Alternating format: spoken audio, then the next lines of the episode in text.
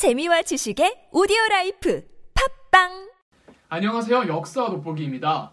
예나 지금이나 결혼식은 개인적으로 가족에게도 그리고 사회적으로도 대단히 의미 있는 행사인데 과거 우리 조상님들은 어떻게 결혼을 했을까요? 과거 조상님들의 결혼식 중 보면 쇼크 먹을 정도로 독특한 풍습들이 있다는 거 아셨습니까? 일단 우리 조상님들의 독특한 결혼 풍속으로는 고구려의 결혼 방식이 있습니다. 중국 측 역사책인 삼국지에는 이 고구려에 대해 소개하는 챕터가 있는데 여기에 고구려인들의 독특한 결혼 풍습에 대해 자세히 기술되어 있습니다. 눈에 띄는 고구려의 결혼 풍습으로는 서옥제와 형사 취수제가 있습니다. 서옥제는 남자가 결혼을 하면 먼저 신분의 집에서 일정 기간 머무는 어, 형태이고 형사 취수제는 말 그대로 남편이 죽으면 아내는 남편의 남동생과 재혼을 하는 풍습입니다. 그러니까 서옥제는 혼전, 뭐 형사 취수제는 혼후와 관련된 결혼 풍습이다 이렇게 말씀드릴 수가 있을 것 같은데 이 고구려인들은 본격적인 결혼식을 치르기 전 구두로 일단 합의를 한다고 합니다. 그러면 남자 측이 여자 측 집에 가서 장인 장모가 될 어른들께 딸과 잠자리를 같이 가져도 되냐는 이렇게 물어보는 퍼포먼스를 한다고 합니다. 고구려 사람들은 프로포즈를 당사자가 아니라 이 장인 장모한테 했었어요. 장인 장모들은 남자가 오기 전에 사위가 될 사람이 머무르는 집을 어, 뒷마당에 장만해 준다고 합니다. 이 뒷마당에 있는 집을 어, 사위가 머무는 집이라고 해서 서옥이라고 했답니다.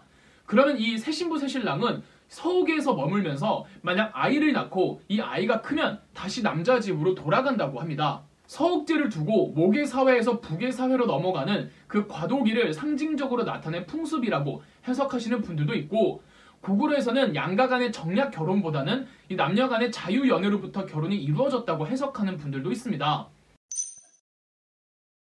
어, 이 다음으로 형사 취수제를 보고 미개 고대인들의 야만스러운 풍속이라고 생각하시는 분들이 있을 것 같습니다.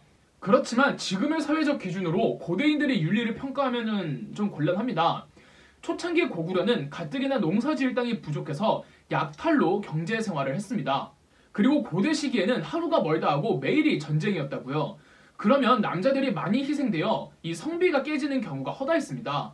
전쟁과 농사가 인생의 전부인 고대 사회에서 과부가 혼자 아이들을 데리고 살기가 어려웠습니다. 그래서 남편 가족들과 함께 살도록 해서 남편 측 가족들이 유가족들을 책임지도록 하는 제도가 형사 취수제였습니다. 남동생이 형수되는 사람과 재혼한다는 게 어, 정말 형식적일 뿐 성적인 관계가 있다는 게 아니라 이 가족의 구성원을 늘린다는 개념이었기 때문에 이상하게 볼 게 하나도 없습니다. 이 재미있는 건 서욱제나 형사 취수제나 고구려만 하던 풍습이 아니었다는 겁니다. 백제나 신라의 경우 그런 풍습이 있었는지 확실하진 않으나 고구려와 부여, 흉노, 오한, 거란, 말갈, 돌궐, 몽골족 등 북방 유목 민족들도 싹 다 했다고 합니다. 서욱제와 형사 취수제가 북방 유목민족들의 이 정체성을 결정짓는 사회적 풍속 중 하나였으며 이로 말미암아 어, 부여나 고구려나 북방 유목민족의 특성을 강하게 품고 있었다는 말이 되겠죠. 신라나 고려 시대는 근친혼이 이루어졌습니다. 친척들끼리 결혼하고 관계를 맺고 아이를 낳았다는 건데요. 이건 왕족들이 본인들의 왕권을 다른 유력 가문들에게 뺏기지 않기 위한 정치적인 맥락 속에서 이루어졌기 때문에 신라와 고려 시대의 근친혼은 이 왕실에서만 이루어지다가 나중에는 일방 백성들끼리도 근친혼을 하게 되었습니다. 그러다 고려시대 말 성리학이 한반도로 유입이 되면서 이 정부 차원에서 강력하게 근친혼을 금지시켰죠. 조선시대 때는 더 심했겠죠? 이 삼국시대는 일부 다처제였지만 고려시대부터는 일부 일처제를 원칙으로 했습니다.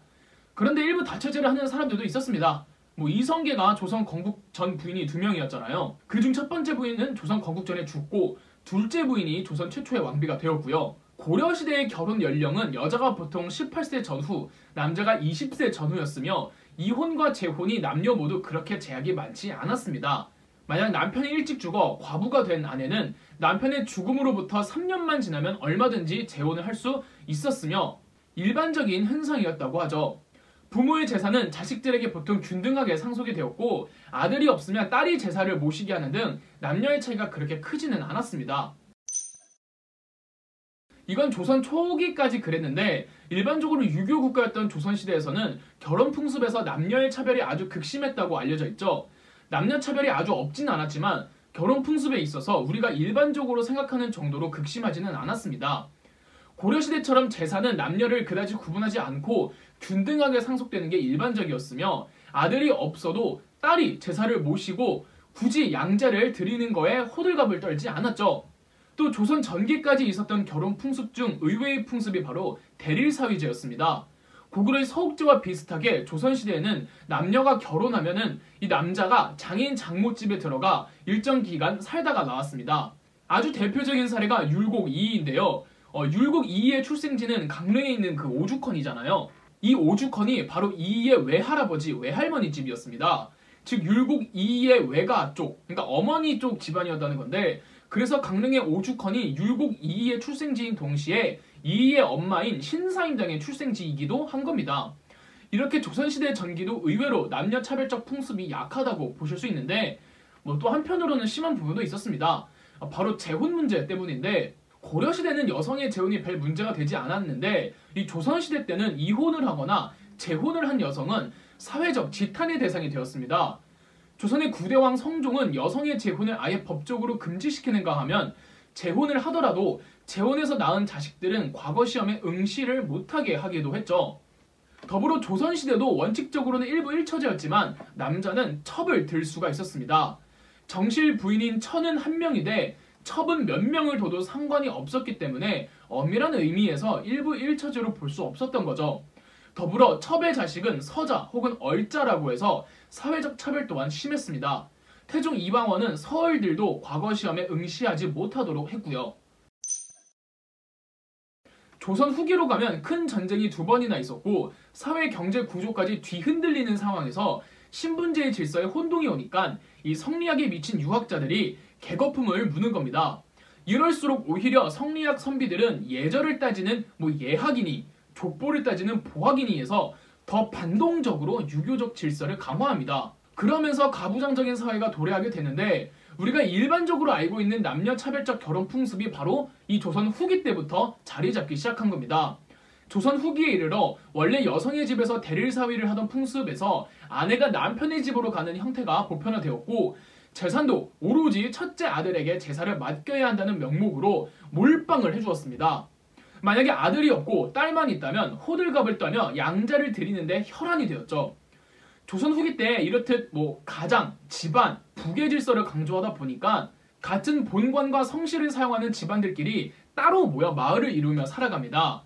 이럴수록 마을 단위의 행사가 집안 행사로 겹쳐지니 결혼 풍습은 더 폐쇄적으로 치닫게 되겠죠. 칠거지약이라고 해서 시부모를 잘 섬기지 못하는 경우, 아들을 낳지 못하는 경우, 외도를 하는 경우, 질투를 하는 경우, 유전병을 앓고 있을 경우, 말이 많을 경우, 어, 절도를 할 경우 등 이렇게 일곱 가지 이유에 하나라도 해당되면 남편이 아내를 내쫓을 수도 있었습니다. 말 같지도 않은 거죠. 반대로 삼불거라고 해서 아무리 칠거 지역에 해당되는 아내더라도 아내에게 친정이 없거나 부모의 3년상을 함께 치렀거나 이 가난했던 남편을 부자가 되도록 내조를 해준 경우에는 내쫓을 수가 없었습니다. 아내를 내쫓고 말고를 이렇게 몇 가지로 정한다는 것 자체가 이 유교적 발상이죠. 뭐 이외에 조선시대에는 어린 나이에 여자를 결혼시키고 임신이 가능한 나이가 될 때까지 남자 집에서 노동을 시키는 민면은리제가 있었고 남매가 있는 두 집안에서 서로의 여동생을 서로에게 결혼시켜 어, 집안 간의 우위를 다지는 누이 박구몬이라는 것도 있었습니다. 이런 두 풍습은 한국 고대 사회 때부터 있던 것으로 추정이 되며 해방 이후에도 그 흔적들이 있었다고 합니다. 구한말인 갑오개혁 당시 여성의 재혼도 법적으로 가능하게 되었고 여성을 어린 나이에 시집을 보내는 조혼의 풍습도 법적으로 금지되었죠. 자, 이렇게 역사적인 우리 조상님들의 결혼 풍습을 개괄해 봤는데 의외의 풍습들이 많았죠. 이 중 몇 가지는 아직까지도 어, 시골이나 큰 집안에서는 어느 정도 흔적들이 있다고 하는데 아직 사라지지 않고 묘한 형태로 남아있는 결혼 풍습에는 또 어떤 것들이 있을지 어, 뭐 생각해보는 것도 재미있겠네요. 그럼 역사 돋보기였습니다. 영상 재미있으셨다면 구독과 좋아요, 알림 설정까지 해주시면 감사드리겠습니다.